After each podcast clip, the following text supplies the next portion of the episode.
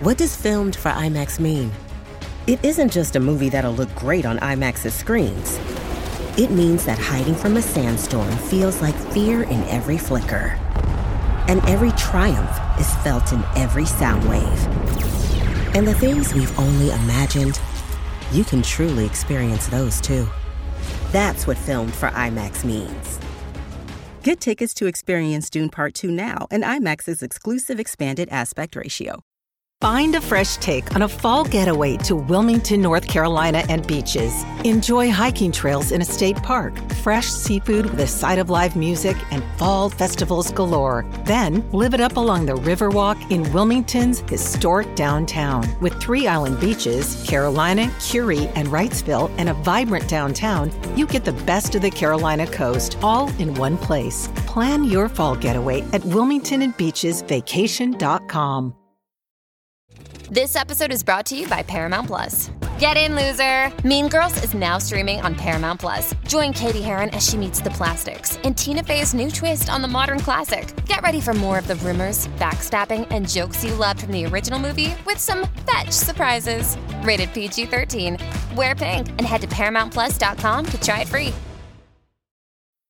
How do you make a vacation last? How do you hold on to the joy, the clarity, the calm? Easy. You go to Aruba. You'll spend your time relaxing on cool, white, sandy beaches and floating in healing blue water. You'll meet locals brimming with gratitude for an island that redefines what a paradise can be. You won't just feel great, you'll feel relaxed, renewed, and ready for life. That's the Aruba effect. Plan your trip at aruba.com. It is Ryan here, and I have a question for you. What do you do when you win? Like, are you a fist pumper? a woohooer, a hand clapper, a high fiver. I kind of like the high five, but if you want to hone in on those winning moves, check out Chumba Casino. At ChumbaCasino.com, choose from hundreds of social casino style games for your chance to redeem serious cash prizes. There are new game releases weekly, plus free daily bonuses. So don't wait. Start having the most fun ever at ChumbaCasino.com. No purchase necessary. VGW. Void were prohibited by law. See terms and conditions. 18 plus. Welcome back to all of you faithful patrons of the Chez Bippy Bar. Welcome to your first edition in 2020 of the Chez Bippy Mob Pod, a podcast you can't refuse. I am Mike D'Abate, your co-host of Chez Bippy, and of course, joining me as always, he is the owner, the proprietor of Chez Bippy. He is the Sonny to my Jimmy Whispers. My good friend Thomas Murphy once again joins me on the other side of the microphone. Murph, welcome back to the bar. Oh, dude, it's been too long. It's been too long too long. since we sat down and frickin' had a drink and just talked some good movies, and we got a good one today, don't we? We absolutely do. Uh, one of the finest, one of the most misunderstood in the genre. And I'm going to explain a little bit what I mean by that. But uh, obviously, we are talking about the 1974 classic by Sergio Leone entitled Once Upon a Time in America. And obviously, launch really I don't want to say it was the launch or the springboard of a lot of different careers, but you take a look back and it really was the crown jewel, the early crown jewel of actors such as Robert De Niro, James Woods, Joe Pesci, Danny Aiello, Elizabeth McGovern, just to name a few. I think this is really uh, a, a a very a seminal movie when it comes to the genre, and one that I think has only grown in its I guess the best way for me to put it is I think it's grown in its reputation uh, over the years because, ironically, Murph, this wasn't one that was well received by the critics when it first came out. No, it really wasn't, and um, you can, you can only blame the studio for that. Um, when uh, I hated this movie the first time I saw it, I was really looking forward to it, and I went there and I hated it, couldn't stand it. Mhm. Um, and the reason I did was they took a a director's magnum opus and turned it into a short film. Um, they the movie is is set during uh, prohibition Right. and it centers around four young friends who are you know just happen to be thugs and hooligans from from a small Jewish neighborhood in New York and it, it was it was supposed to be something that that audiences in America didn't get to see. It was it was at the time it was supposed the the runtime I think was three hours and forty five minutes. Yes. And um the studios didn't think that uh, Americans could sit through a movie that long, and uh, so they cut it down by well over an hour, didn't they? Yeah, they actually cut it down to about a two-hour uh, runtime when this originally came out. And Yeah. Treat Williams is one of the actors that I didn't mention early on in terms of springboarding. Uh, you want to talk about springboarding of careers?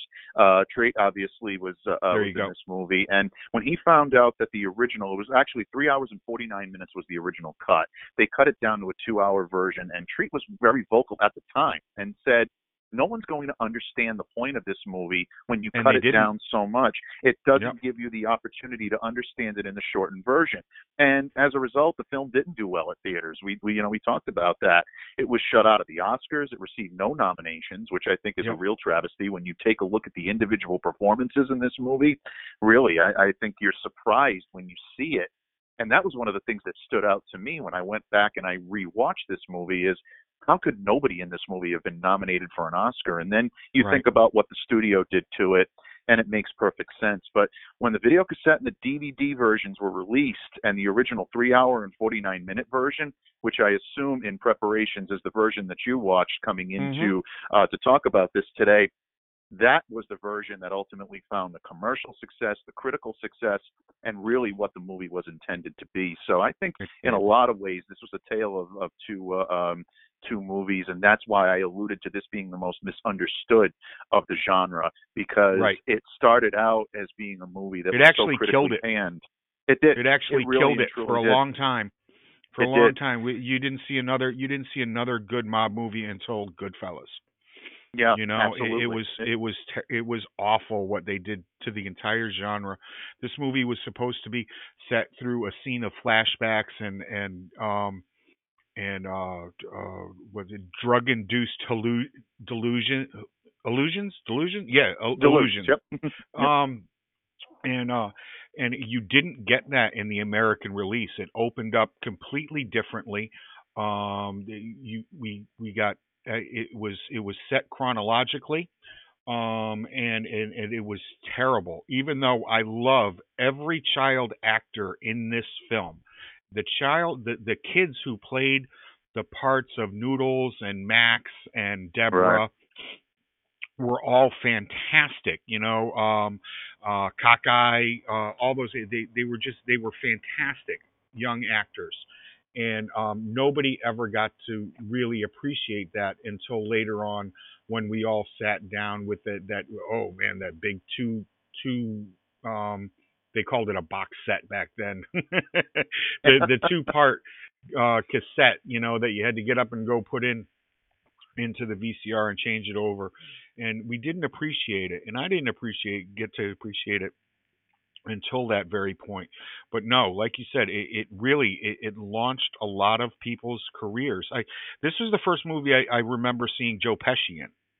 And Yes, uh, um I'm not sure if it was his first or not. Um, will probably know know better than that because he's he's the brains here. I'm just you know the eye candy, you know, kind of like Jennifer Connelly, uh, Tuesday Weld. Um, but yeah, no, no, no, no. We this movie was never fully appreciated until you got to see it the way the rest of the world did, and I, I I'm ashamed to say that I don't know if it got any awards anywhere, but it, it was completely shut out here in the United States simply because the studio was stupid. Yeah, exactly. I think, you know, not knowing how to market and not knowing how to maximize the return on a movie like this really hurt uh, Once Upon a Time in America. And it hurt it for a good long time. And you were absolutely right when you said that, Murph. It almost killed the picture. You know, Yeah. it really did. Thankfully, you know, with the release of videotape and the release of DVDs and you know the kids today will never understand. Murph and I go back long enough to remember that double box set that he was talking about, the Mhm. two cassettes. And that up here, you know, we're both, you know, natives of the Northeast. That was what was Still called have a my- snowy yep. day movie. Yeah, Absolutely. still have my In- in house, Godfathers. yeah. Still had this. And um, you know, Absolutely, because yeah, I just I can't part, throw them yeah. away. That- it's true. I can't either. I still have the Godfather Part Three that had the two gold colored tapes, and I remember that. I thought that was so Oh, cool when I was a kid, seeing Yep. that, and the tapes were the, the tapes were in that gold plastic color, um, Mhm. and uh, it's almost like you know, wow, this is really this is so far above, you know. But uh, no, this is uh, again, this was we grew up in the Northeast. This was what was called one of those snowy afternoon type movies Yep. where you threw it in and it it occupied you for at least two, three, four hours, however long you wanted to watch. And again, for those of you that don't know, well, you know, obviously we'll get into the nuts and bolts of the movie. Just a little background. The film is largely based on Harry Grey, who was a gangster. Uh, that's a semi-autobiographic novel called The Hoods. But it does Mhm. draw some inspiration from two other literary sources as well, and that's Jack London's novel Martin Eden. That's about a man who becomes disillusioned in his own world.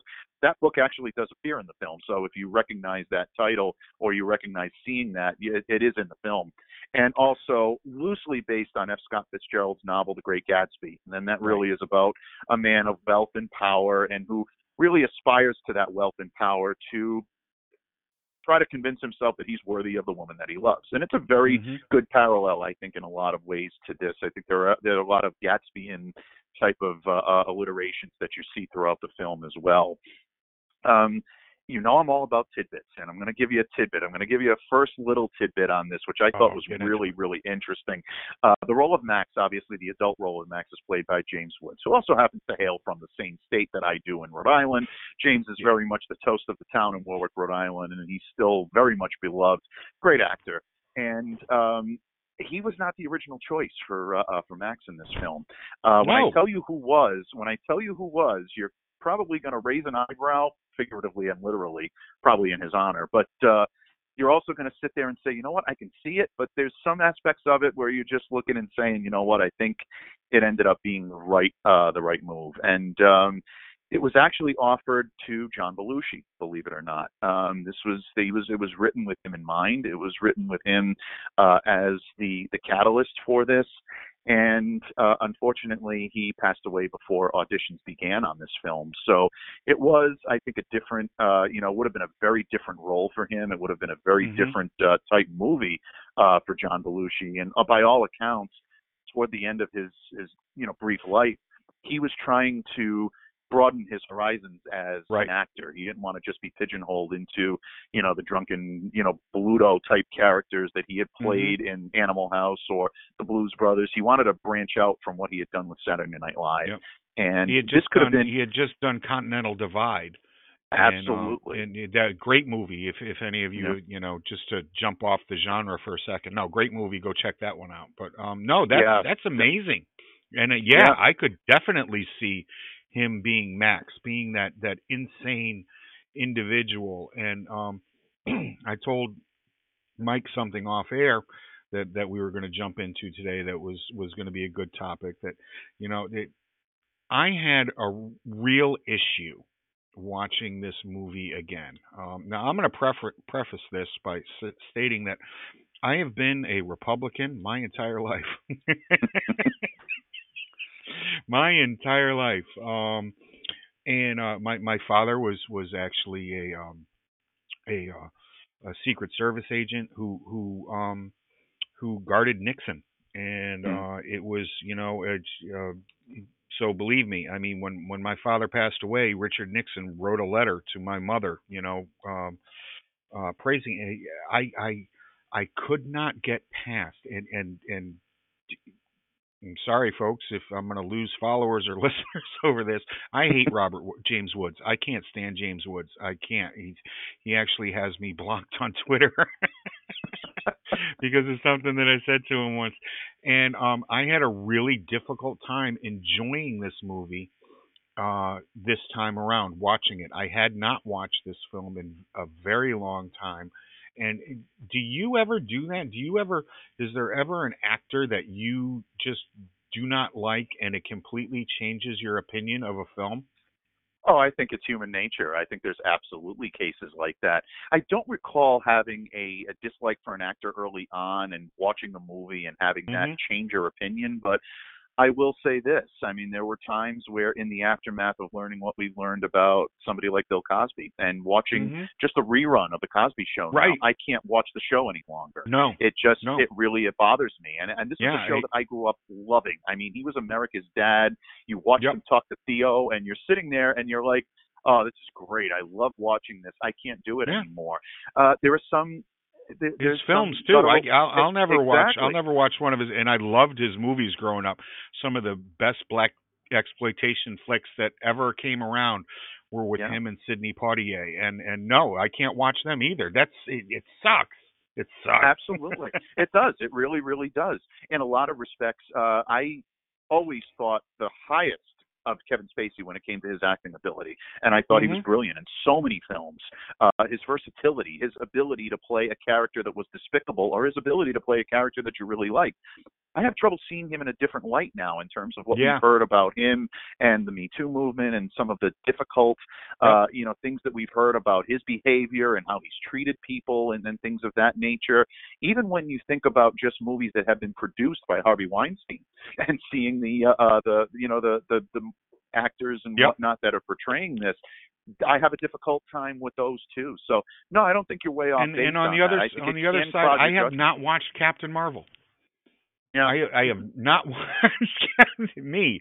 I have not watched a superhero movie simply because of the the the narrative from its star and and the way she came. This movie isn't made for you. You're a 40 year old man, and well, okay, then you won't get my money. And um, but but no, Absolutely. Here- here we go. We're off the rails. And Dave Brown isn't even here, and we're off the rails. What the fuck?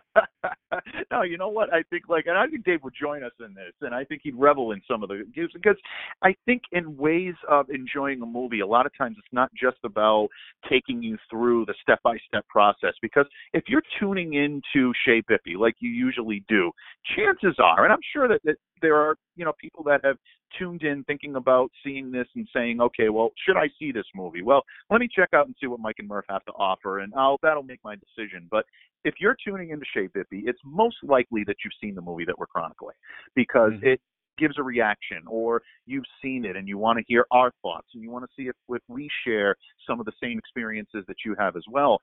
I And think we've only done like one flick that's so- live in in in theaters.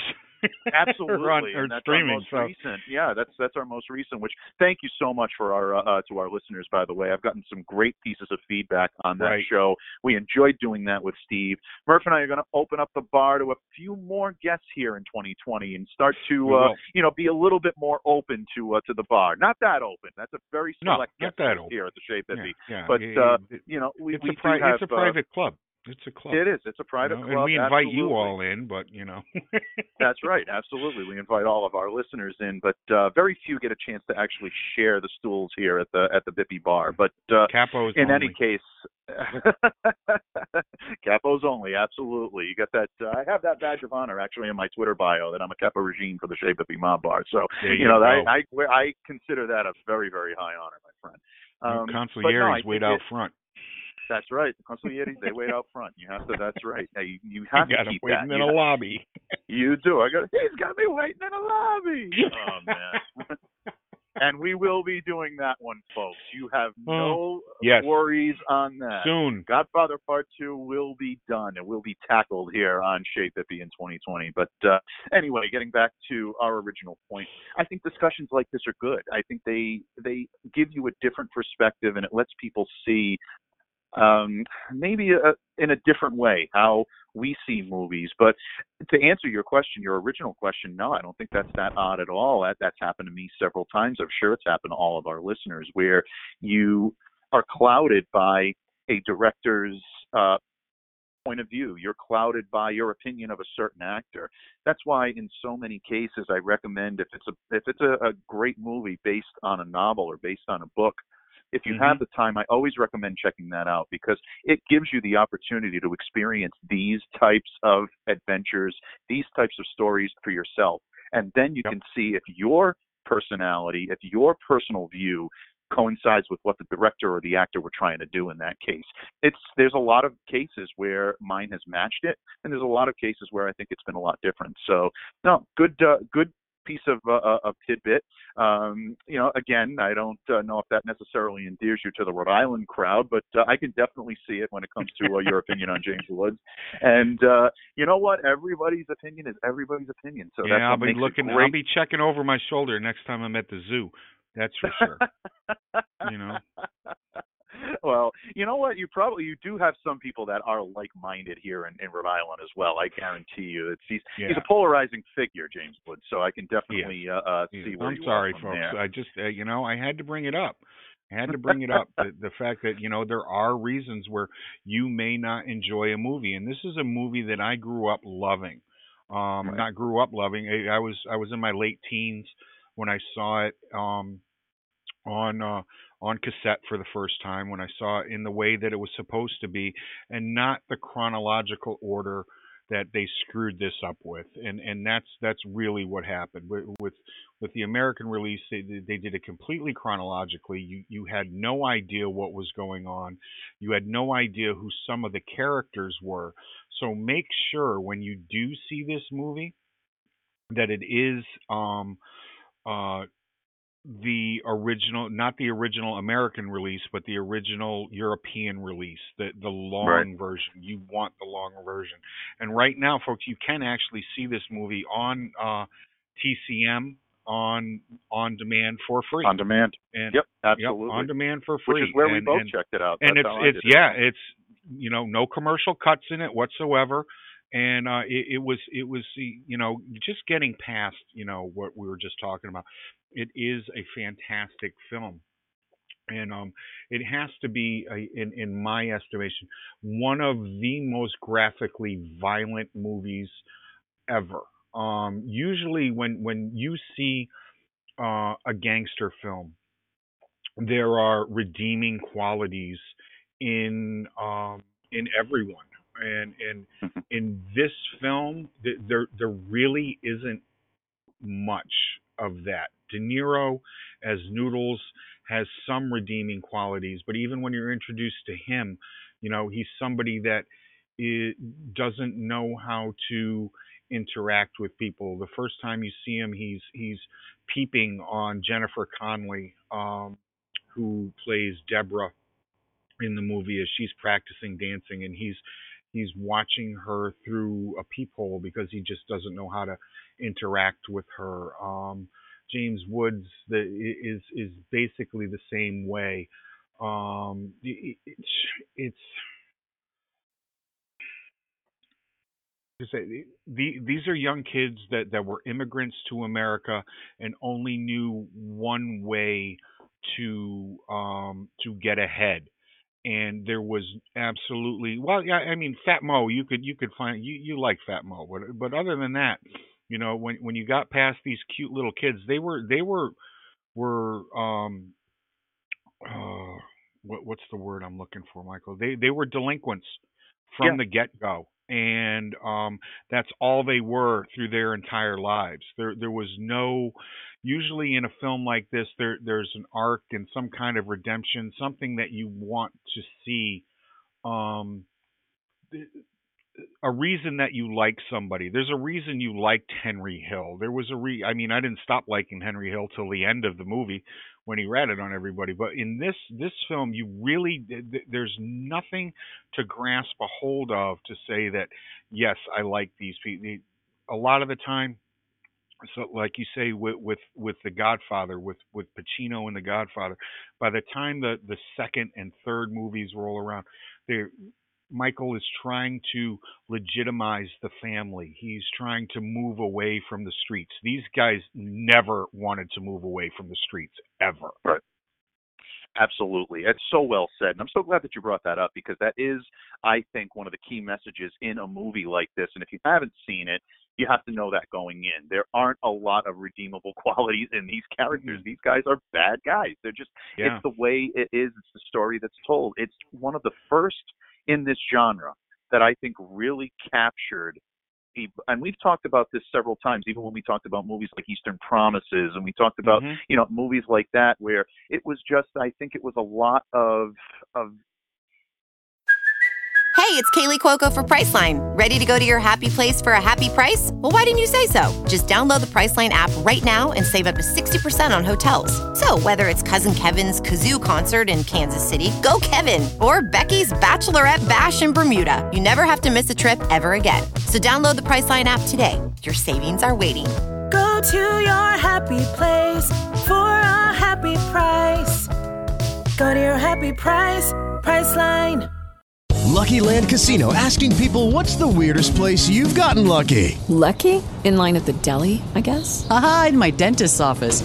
More than once, actually. Do I have to say? Yes, you do. In the car before my kids' PTA meeting. Really? Yes. Excuse me, what's the weirdest place you've gotten lucky? I never win and tell. Well, there you have it. You can get lucky anywhere playing at LuckyLandSlots.com. Play for free right now. Are you feeling lucky? No purchase necessary. Void where prohibited by law. 18 plus. Terms and conditions apply. See website for details.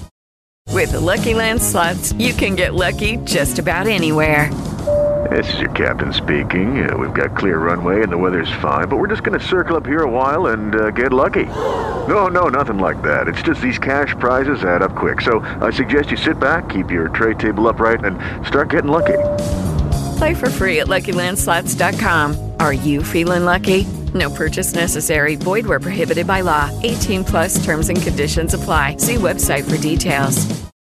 Hello, it is Ryan, and I was on a flight the other day playing one of my favorite social spin slot games on chumbacasino.com. I looked over the person sitting next to me, and you know what they were doing? They were also playing Chumba Casino. Coincidence? I think not. Everybody's loving having fun with it. Chumba Casino is home to hundreds of casino style games that you can play for free anytime, anywhere, even at 30,000 feet. So sign up now at chumbacasino.com to claim your free welcome bonus. That's chumbacasino.com and live the Chumba life. No purchase necessary. Group. Void prohibited by law. See terms and conditions. 18 plus.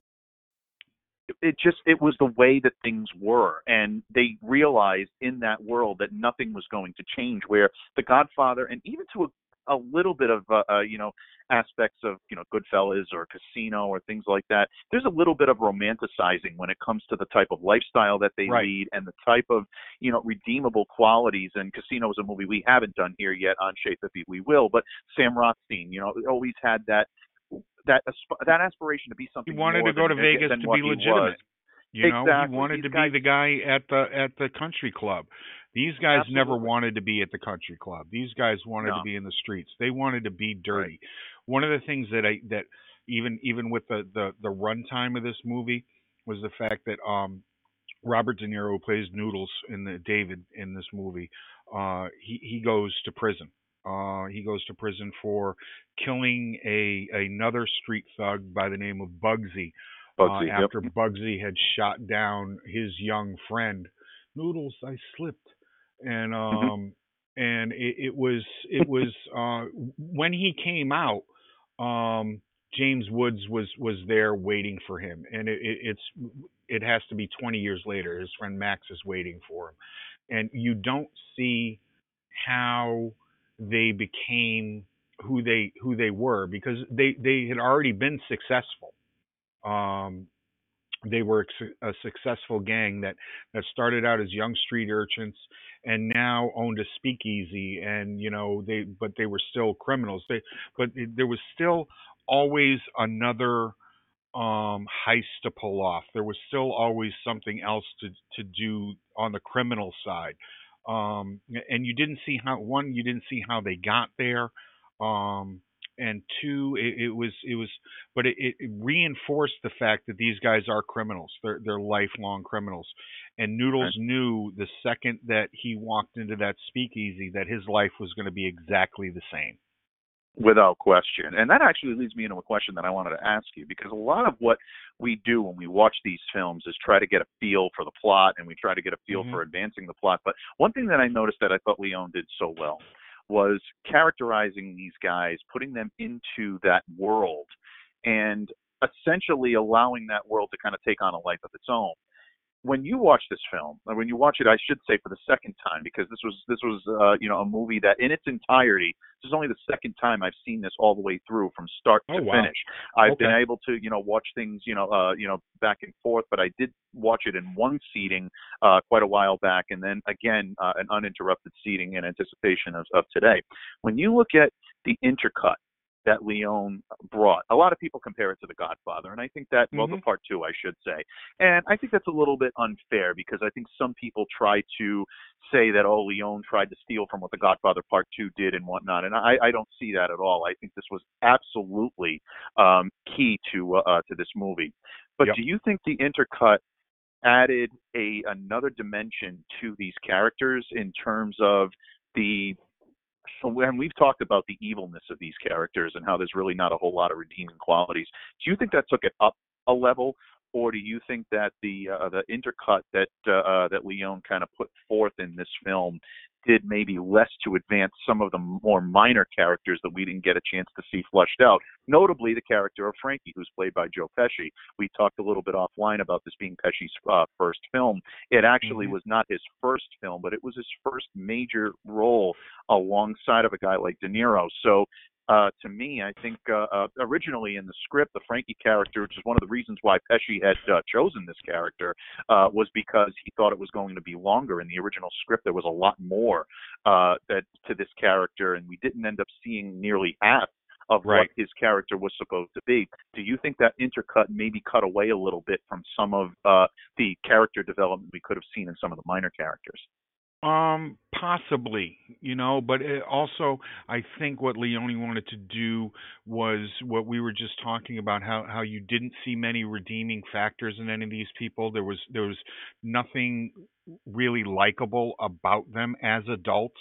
But when you intercut with the stuff that was going on with them as children and you saw what was going on and some of the reasons that they made the decisions that they made, the reasons that that Noodles was in prison, um, the fact that you know it was all about the four of them, um, it, the the f- five of them, and um, it, it, it was it was I, I think it was it was needed, and I think it, it it it showed in the American cut where everything was chronological why it Mhm. failed Right.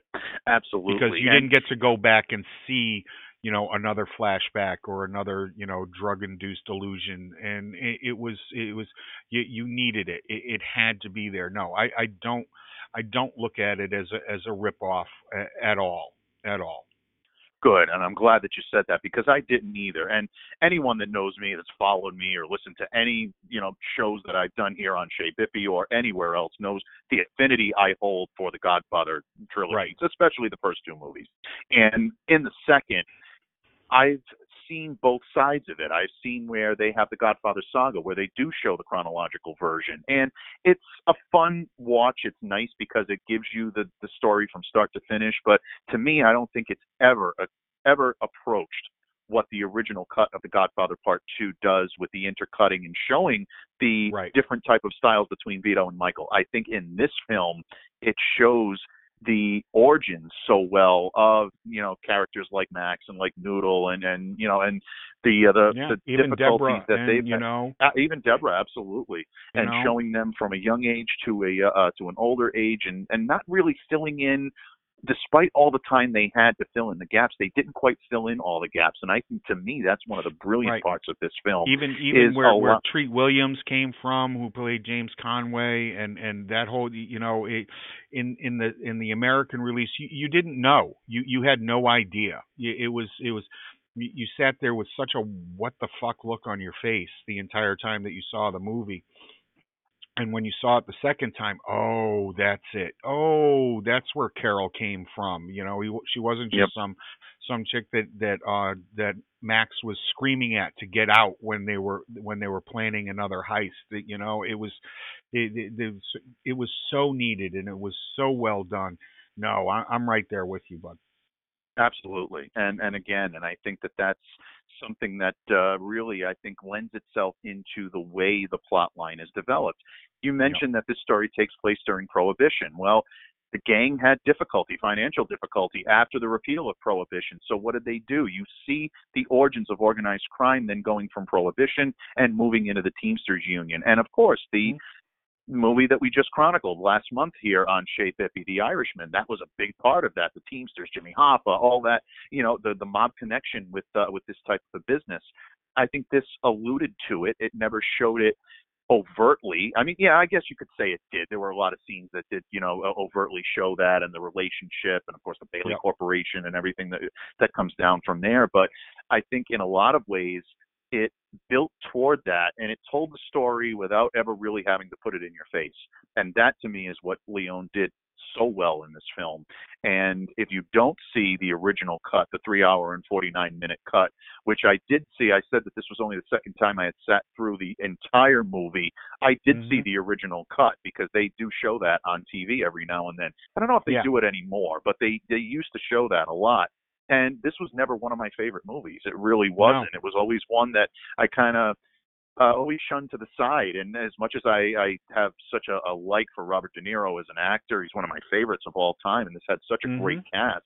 It was never a movie that I could get into, but the three hour and 49 minute version with the cuts and with the ability to advance the plot makes you appreciate this movie so much more. And that was one of the things that I thought he did so well was use historical elements in the movie to advance his storyline. And to me, that's the mark of a great film. The few that we've done uh, in the uh, the past that do have a basis in historical settings, uh, to me, I think that means the world to it. And we saw Scorsese do it in The Irishman. We've seen Coppola do it in The Godfather. Uh, we've seen, you know, the historical elements in Goodfellas and, and, and Casino and movies like that. But uh, to me, I think that that really uh, was a key part in, in why this movie is so beloved now, uh, much more than it was when it came out.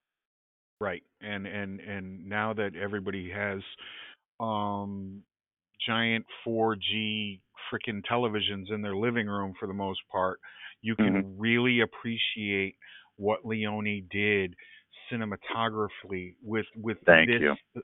With this movie. It is one of the most beautifully shot movies that I have ever seen in my life. Um whether it was um whether you're looking at a at, at a street scene at uh, the turn of the century or uh, a shot of the Brooklyn Bridge, it, it is it is just fantastic from beginning to end. You just sit there in awe and look at this film and how it was shot and say this is the way movies should be made. Absolutely. This is one of those few movies that I've seen, and considering its length, this is quite an accomplishment, folks, where still shots of this movie can be taken at any time and it's a masterpiece. It may Yep. not always be easy to look at. Murph has alluded to it. If you're squeamish or you're a little bit uh you have don't have a real uh you know stomach to be able to handle any type of like violent scenes, there's rape depicted in this movie. I mean Yep. there's there's a lot going on, folks. This is this is So this is the most misogynistic film that that I have ever seen in the the mob genre. It, it really Absolutely. is. It really is. There, it, women were, were were just sex objects. They had they had nothing to add to this movie, with the exception of Deborah, um, and that was only because you know Max and David both Noodles both loved her, and uh, she brought something to it. But you know Tuesday Wells brought nothing to this. Um, it, it was it was it was just it was vile. Um, Eve, who played Noodles' girlfriend, who um after one scene where where Noodles he, he tries to do something for Deborah. He he takes her out to dinner and he, he she wanted to go to a place on the shore and he completely rented out the entire restaurant and set it up for you know every table in the entire place was set up for two people a completely romantic scene a nice romantic scene walk on the beach and it ended in a rape. Because that that's who these these men are. They, they they were all men who just their entire lives took what they wanted without any consequence whatsoever Right. so I, Absolutely. You know, it, it, it's it's a difficult movie. Uh, just circling back to what what Mike was talking, it is a very difficult movie to see, and I am somebody who has never been really comfortable seeing those those uh, types of, and that was one of the reasons it was a little difficult for me. You know, being a father of a daughter, to to watch these things. Um, Tuesday Weld was was who plays Carol was raped in her initial scene, and it was it was. With Lucky Land slots, you can get lucky just about anywhere. Dearly beloved, we are gathered here today to. Has anyone seen the bride and groom? Sorry, sorry, we're here. We were getting lucky in the limo and we lost track of time. No, Lucky Land Casino with cash prizes that add up quicker than a guest registry. In that case, I pronounce you lucky.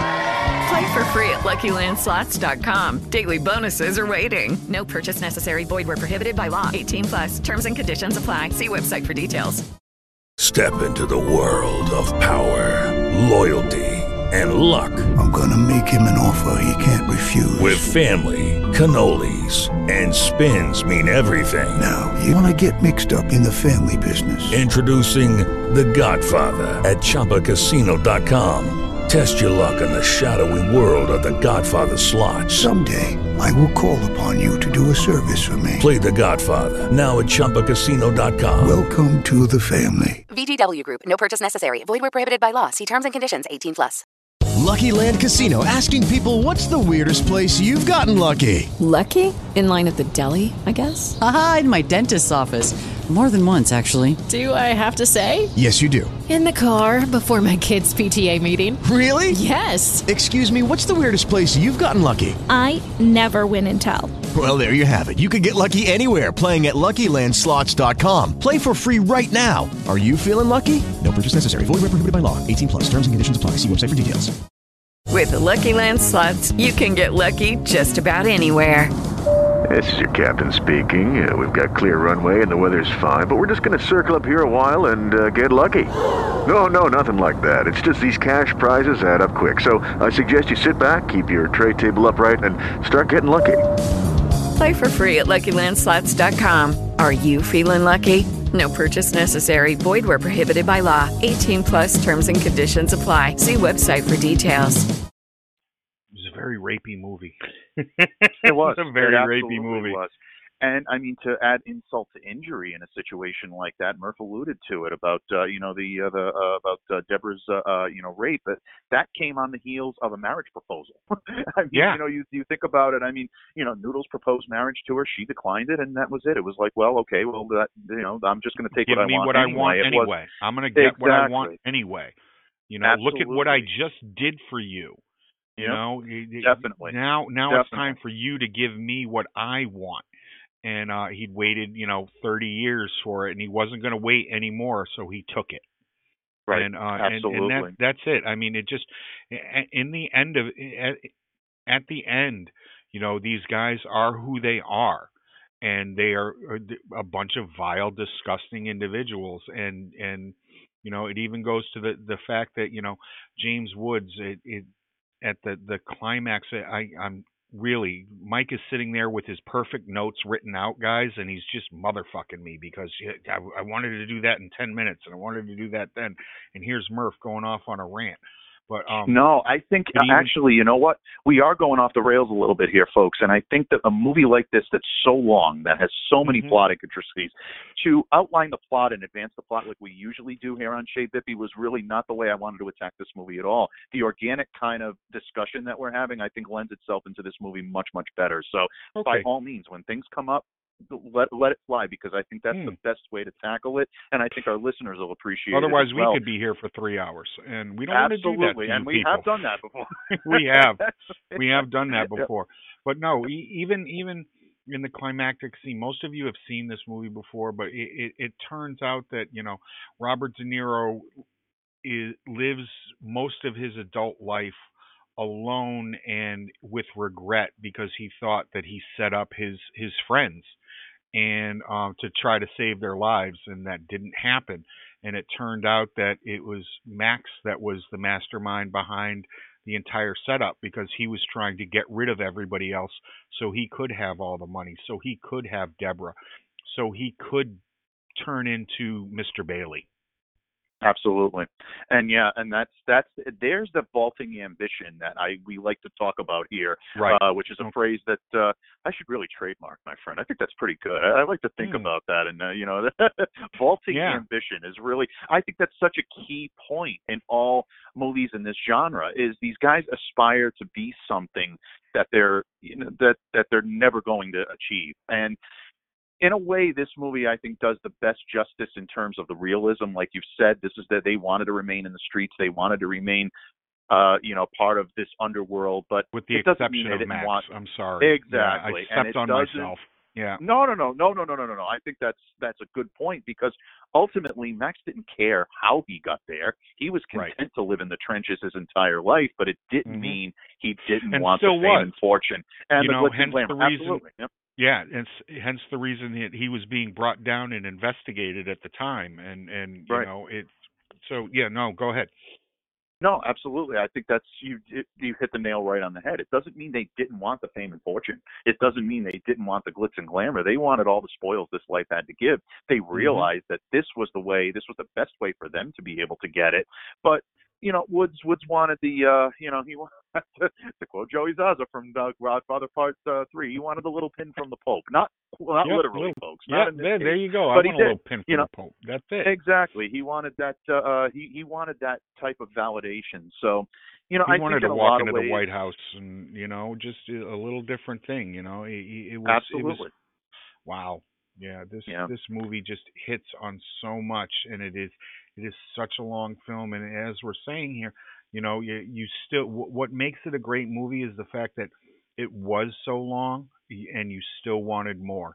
So I mean, if you if you're sitting there complaining about the run length of of The Irishman, this probably this movie probably isn't for you. But um, Right. if you had no problem with it whatsoever, make a huge bowl of popcorn, hope for a, um a snowstorm, sit down and and watch this flick because it, it is amazing.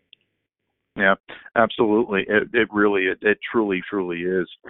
One of the things that struck me, uh, there's a lot that struck me about this movie, but one of the things I really wanted to discuss with you today, buddy, was the alliteration of the opening scene being the closing scene as well. Um, and I, Mhm. and maybe uh, maybe we're we're going a little uh, you know off, but I, I think it's a good point, and I think it lends itself in well to the discussion to be able to bring this up now. Last year we chronicled absolutely. Last year we we chronicled um, Donnie Brasco, and Donnie Brasco opens with similar shots, similar types of scenes where the camera is focused on Johnny Depp's eyes, and it it ends up you know concluding with almost that same shot.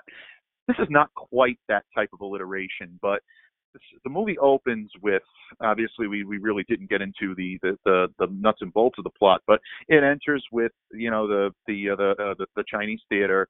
Uh, they're looking for you know these these guys are looking for someone, and you know they they it ends with um, you know the the murdering of Eve and and that the money has been stolen. So Yep. in a lot of ways, the movie closes with that same scene. It opens in 1933 with Noodles entering the opium den after his friend's death, taking taking the drug, and then grinning ear to ear.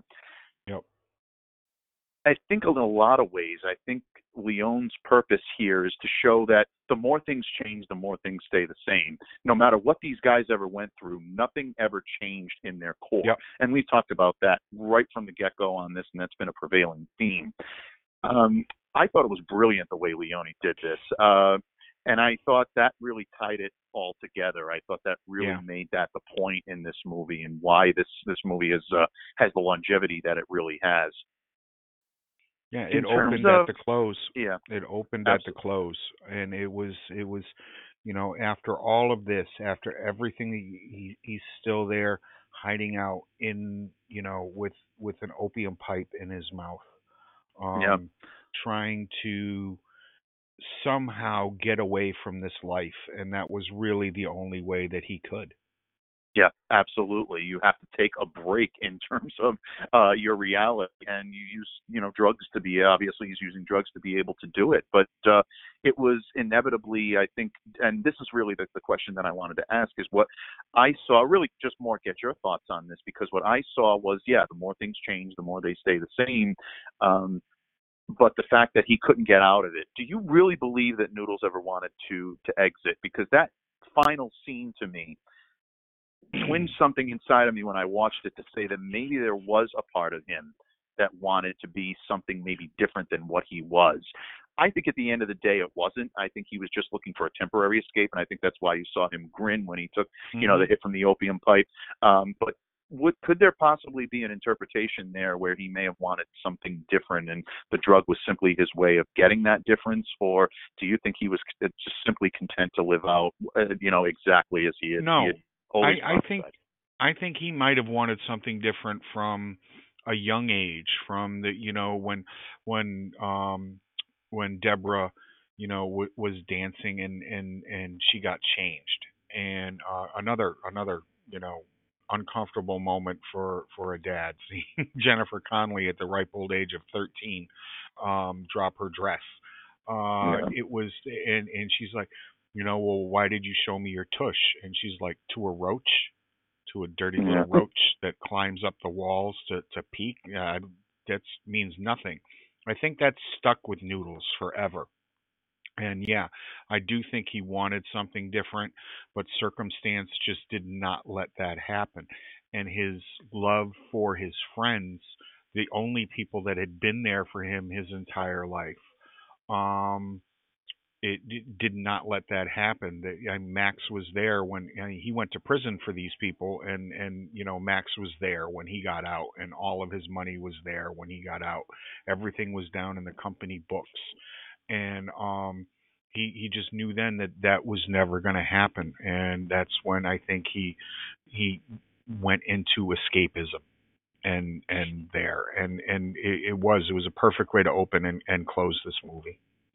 Yeah, agreed. And I'm so glad that you brought that perspective because it does, it kind of validates a lot of the feelings that I've had, things that we've talked about here in terms of what the director's intentions were, what the audience is thinking when they're, uh, when they're viewing that and being able to bring it and tie it all together. Again, like I said, I thought that was so brilliant in what, uh, uh, Leone did here. Yeah, I and, agree. and again, one of the reasons why I think this movie has such a resonance, uh, and a rebirth, uh, when you watch the full cut.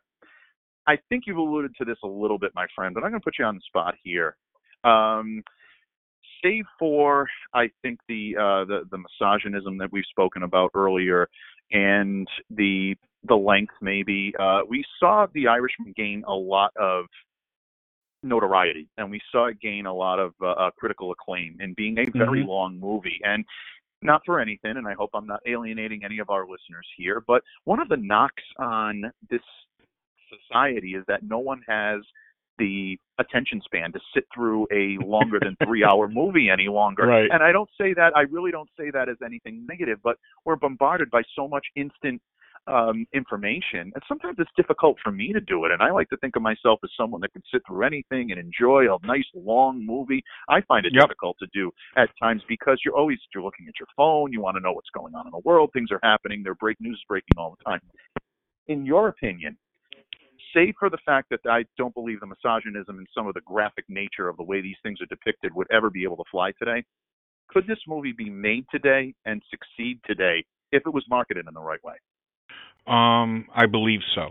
I, I really do. Um, I, I believe that there is a a niche audience out there um, that is is larger than than the word um, that that would accept this movie that would go to see it in a movie theater. Um i think you know while we're talking about you know people not having the attention span for it there, there are also some some really epically long movies that have been made in the past decade. Uh the lord of the rings movies uh comes Right. to mind some of the harry potter films uh even even some of the marvel movies have been really long. Um, it, it's uh, it, it would be a movie that that I would I would like to have an intermission in.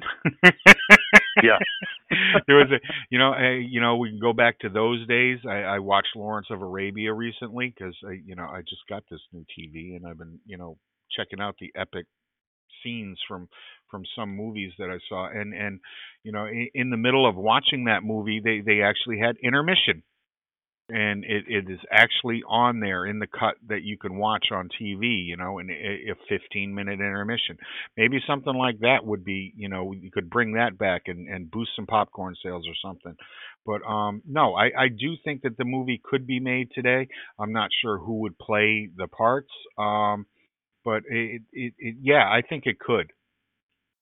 Yeah, in terms of, and not even so much like a like for like remake and and uh, and, and I probably phrased the question poorly, but and you answered it exactly the way I wanted you to answer it. Uh, so it, it's not a knock on your answer in the least. Yeah, my asking of the question was not so much like if you know so who would play the roles or anything like that, but the type of movie, the story, uh, Yeah. just being able to resonate with modern audiences. I fully believe it can. Uh, we've seen this genre succeed so many times in different generations. It's not. A, I don't believe this is a Right. story that's stuck in its, It's time cyclical. period. Exactly, it is cyclical, and I mean, you know, different parts of it could be updated, but I think this story could be told pretty much like for like. I did earlier say, save for some of the misogynism and save for some of the violent nature of the way these things are depicted. I'm going to throw a wrench into this now. Putting those back in, could this movie be made today? Um, I'm not sure. You know, I'm I'm really not sure. I I, I really think the the lunatic fringe out there would have a lot of difficulty with it. But then again, I think the lunatic fringe would have a lot of uh, difficulty with most Mel Brooks movies being made today. Yeah, I think so. I think in a lot of ways, you look at some of the films that have been made that were made in the 70s, early 80s, uh, times where you know maybe the uh, the collective consciousness didn't necessarily uh, reflect society's views. I think there was more of a uh, satirical type, uh, you know, wand that they were able to utilize in those days uh, with movies that are made. I happen to Mhm. agree with you on that front. I think this movie, in terms of the story and in terms of the plot and in terms of the the depth, could absolutely be made and succeed wildly today. But I think there would be I- a I lot of elements. Yeah. Yeah, I'm sorry. Go ahead. I think there would be No, a I- lot of elements if it was made a remake like for like, exactly as you see it. Uh, if the movie had never been made before and just came out now in 2020, I, I think there would be a lot of uh, uh, a lot of reticence uh, by a lot of different people to see it, And I these- can understand yeah. that. and these movies aren't made anymore. Um, i- i- and uh, what I mean is, a movie that spans this time frame doesn't happen anymore. Um, i- i- on on great regularity. I think that's what some of the a lot of the problems people had with the with the Irishman Right. were. It, it, now nowadays it, it's not a lifetime um, that that is chrono uh, is is gone over in a film. Uh, a lot of movies in this genre now are more about a story, a heist, or a particular moment in time during you know um, of what's happening. It, it, it's it's not a lifetime uh, of um, events that that make up a film. It, it is one particular story. If they tried to do this now, some idiot would say, "Well, let, let's do it all about the." Um, we would see more of the backstory because it would all all be about the diamond heist that they that they pulled off and when they killed Joe. Um, th- that's that's the story that would be told now. Um, I but but I I do think that there's an audience. I don't think it, it's such a small audience that only guys like you and I would go to it, and of course our listeners. Yes, absolutely. I think again, I think you may hit the nail right on the head. I think that there is definitely an audience for this type of a story that has a lot of stories interwoven inside it, but yet not every detail has to be given. Not every um, aspect of it has to be told. You don't have to necessarily focus on one of these events in order to tell a good story. You can Right. hit these. You can hit the high parts of these, but ultimately the story at the at the um, at the, the helm of this is the growth of you know young hoodlums that essentially make the decision to delve into this life and then their desire to utilize that life to give themselves the lifestyle that they want. It's a little bit less about the aspiration to be legitimate like we've seen several times in a lot of these films and we've, we've talked about this several times today already but I think in this, uh, you know, part, it's something that I think a lot of generations, any generation, can relate to. Is what you do in life can define you. Um, in a lot of ways, you may want it to define you into something greater than what you are, or you may want it to define you so that way you can enrich who you are. And I think this movie walks that fine line so carefully, and I think that's one of the reasons why it can resonate with today's audience, and it did, uh, you know, back in uh, in the day. We're uh, coming up probably on about 10 minutes left here on uh, during our time at the uh, the Shea Bippy before they uh, turn the lights out on us and uh, Sonny comes in and says now you can leave. But um, Murph, closing thoughts on this film. Uh, what was your lasting impressions uh, from the movie? Uh, parts that maybe, you know, characters or scenes that maybe we haven't discussed yet today. Um, what stuck with you in this watching, preparing for today, uh, in terms of uh, uh, what your memories are going to be of Once Upon a Time in America? Um, quite quite honestly, was the the brutality of this movie will will stick with me probably forever. It, it Mhm. is the most brutal film that I've ever seen uh, in this genre, and that's saying a lot. This that's that's Yep. coming from a guy who you know sits there and sits on the edge of his seat every time Sonny hits the causeway. Um, it, it's it's it, it's brutally honest. It shows a a facet of uh, America growing up that um, we we don't really see in a lot of films because it goes from literally the the you know the, right at the turn of the century into the 1970s. It tells that entire time span through the eyes of of you know really one person and what happened around him. Uh, it, it, was and and of course you know the the fan we talked about it before the fantastic cinematography that that went into this movie the way it was shot it was just completely beautiful through all the ugliness it was a beautifully done movie It truly was. It, it really, and again, coming back to that point and uh, something that I had said earlier, you can take a still shot at any moment in this movie, and it's a masterpiece. It might not be easy to look at. It might not be easy to view. It might be a very difficult, disgusting image, but there's art in it. And that is Yeah. something that is not easy to do. The cinematography in this was great. In a lot of ways, my takeaways are pretty much the same as yours. My biggest takeaway from this film is that ambition is not universal. It's based on your individual view of what you think your life should be, how you believe that you're going to enrich your own life. And that's something you saw in each one of these characters. And it was different for all of them, but it was also the same for all of them. It was Mhm. utilizing your lot in life to get what you want out of life. And that's essentially it. There was no apologies made by these characters. There was Nope. no remorse from these characters. They were going to do whatever it was they needed to do to make sure that they achieved in life what they wanted. And that's very odd in this type of uh, of of a genre. The brutality shocked me uh, without any question. Uh, I had forgotten how brutal this movie was until you actually watch it. It surprises me that how early this was made and how brutal it was in terms of uh, the types of movies that you see. But again, I think it told the story accurately. I think it had to be uh, the way it was, and I don't think I think if it wasn't, I don't think the story would have been the same. It had to to depict a certain quality in all of these characters, and I think the brutality added to it.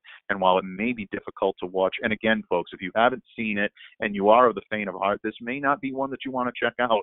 And it's not something that Murph and I say a lot here on Shea Bippy. Uh, we usually highly recommend you watching films, and I do highly recommend you watching this one. This is a great one. But Mhm. if you are of the faint of heart, uh, this can cause, especially if you have any type of squeamishness, and totally understandable when it comes to some of the violence uh, that you've seen and some of the, uh, the the the assaulting type, sexual assaulting type violence Yep. that's depicted in this film. Uh, if that in any way triggers either a memory or a feeling inside you, this could do that. So be careful uh, in watching even if it, you ever but, uh, looked at one of your kids and said did did, did he get switched at the at, at in the hospital is, is that my kid that'll even do it exactly. It's true. It really, really is. And um, you know, ultimately I think that's to me that's that's the lasting memory of this is that uh, ambition can be different in in everyone. And uh that's that's my takeaway from this film. great I'm going to leave you with a I'm going to leave you with a tidbit, my friend. I always Thank do. you. I always end on a I always end on a tidbit. Uh believe it or not, uh and I don't think it's much of a secret, but there was a lot of there was a lot of rumors going around at the time that a lot of the characters, primarily the Noodles character, but a lot of different characters, were loosely based on the adventures of Meyer Lansky. Um, and because of that, Robert De Niro is a method actor, studied at the Actors Studio under Lee Strasberg. He believes in immersing himself into a character. And he tried Mm-hmm. to reach out to Lansky, who was in prison at the time, and he tried to, to ask him whether he wanted to sit down with him and discuss the character and discuss the role. Uh, Lansky flat out refused to meet with him um, and said that uh, you know he wouldn't Wow. give a reason, but that he would absolutely, under no circumstances, sit down with him to discuss anything related uh, to a film like that. And if you're looking for any type of validation about the realism in this film, I think that says all you need to, to know about it. Um, the fact that Lansky would not sit down with him, would not lend him any information or any type of insight, uh, to me speaks volumes. And um, you know, De Niro said to this day, he says, I, I don't take it personal. He says, but uh, you know, he says that might have helped my portrayal a little bit more. But in a way, he also said maybe it was the best thing that ever happened because he didn't have Lansky's point of view in mind when he did this. He really made it all about the Noodles character. So it's funny how things can be a blessing and a curse at the same time. Could that have helped the plot line a little bit in terms of realism? Maybe, but I agree with De Niro. I think that might have taken away a little bit and made it more about Lansky than really what this novel, what this movie was scheduled to be or supposed to be, I should say. So yeah, that's that's uh, that's my uh, uh, my last little tidbit on the film, uh, and I hope if you if you haven't known that uh, that uh, I did not. a little bit more insight. and, and I Yeah, actually always- have and I actually have one for you and I was glad that Ooh. you didn't bring it up because I have Nice. one for you. Now we all know that that in in the Godfather Part 3 we talked earlier about how people claim that that Leone stole from uh from Coppola. And uh so in in the Godfather Part 3 um Francis Ford Coppola, uh, I thought very well. I, I I know that I'm I'm almost alone in this. He he cast his daughter Sofia in it. Um, in this movie, okay, uh, uh, Sergio Leone uh, actually cast his daughter in in the movie, and his daughter Francesca played a, uh, played a small part in this movie as um as a girlfriend. And so that there was my tidbit for it. He played da- she she played David Bailey's girlfriend and was uncredited in the movie. But you know, go ahead and check. There you go.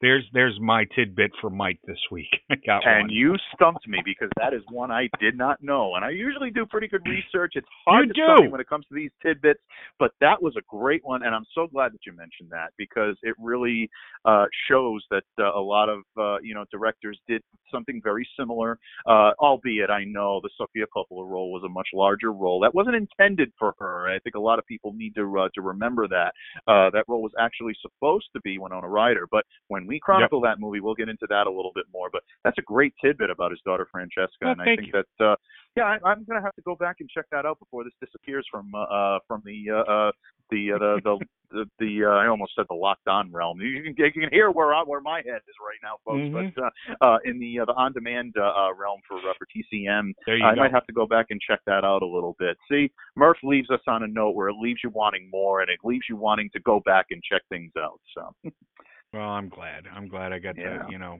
poke you poke you right in the rib there where where, you know, you'll have to go back and see it again. But no, uh even even with the problems that I that I had with this movie on a personal note, it is still a fantastic film that um I would recommend for anybody who has a a lot of time on their hands, uh, a good pop air air popcorn maker and uh and maybe somebody that that enjoys these kind of movies and you can sit down with on the couch on a snowy day and just check it out because uh, believe me it, it's it's a lot better than a lot of the stuff that your wife is going to pull up on demand and make you watch for the next 12 hours.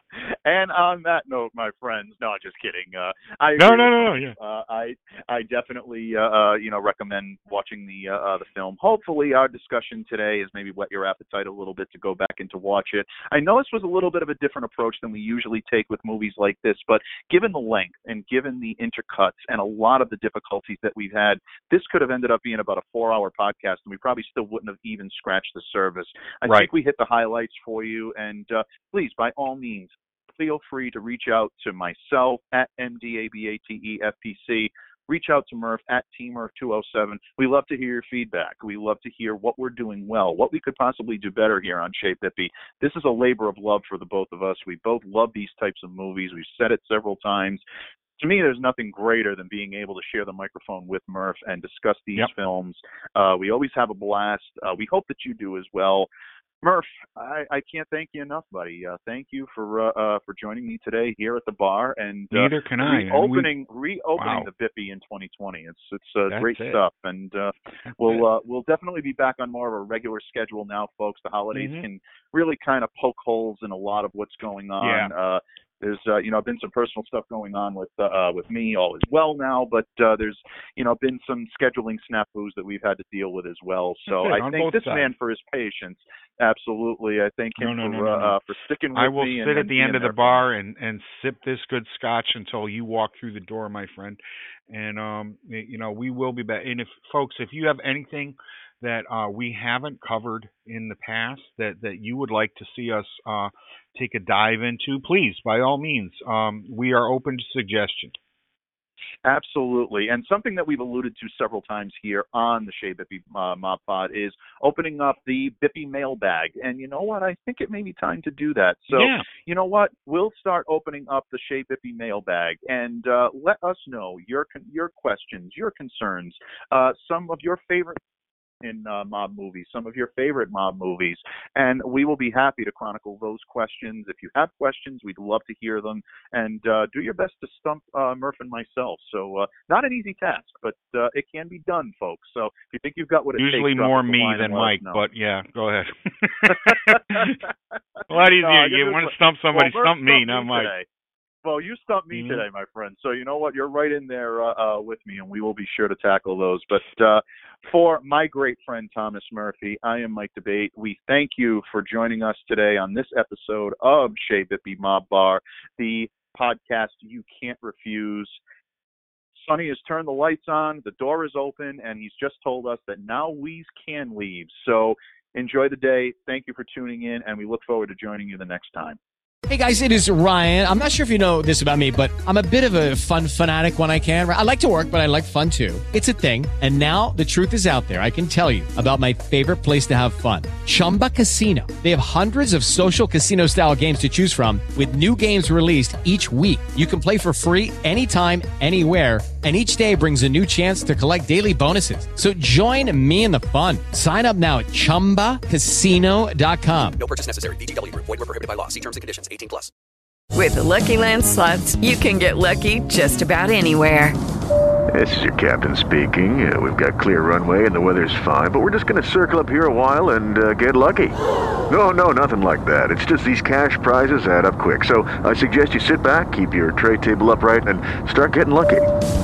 Play for free at LuckyLandSlots.com. Are you feeling lucky? No purchase necessary. Void where prohibited by law. 18 plus terms and conditions apply. See website for details.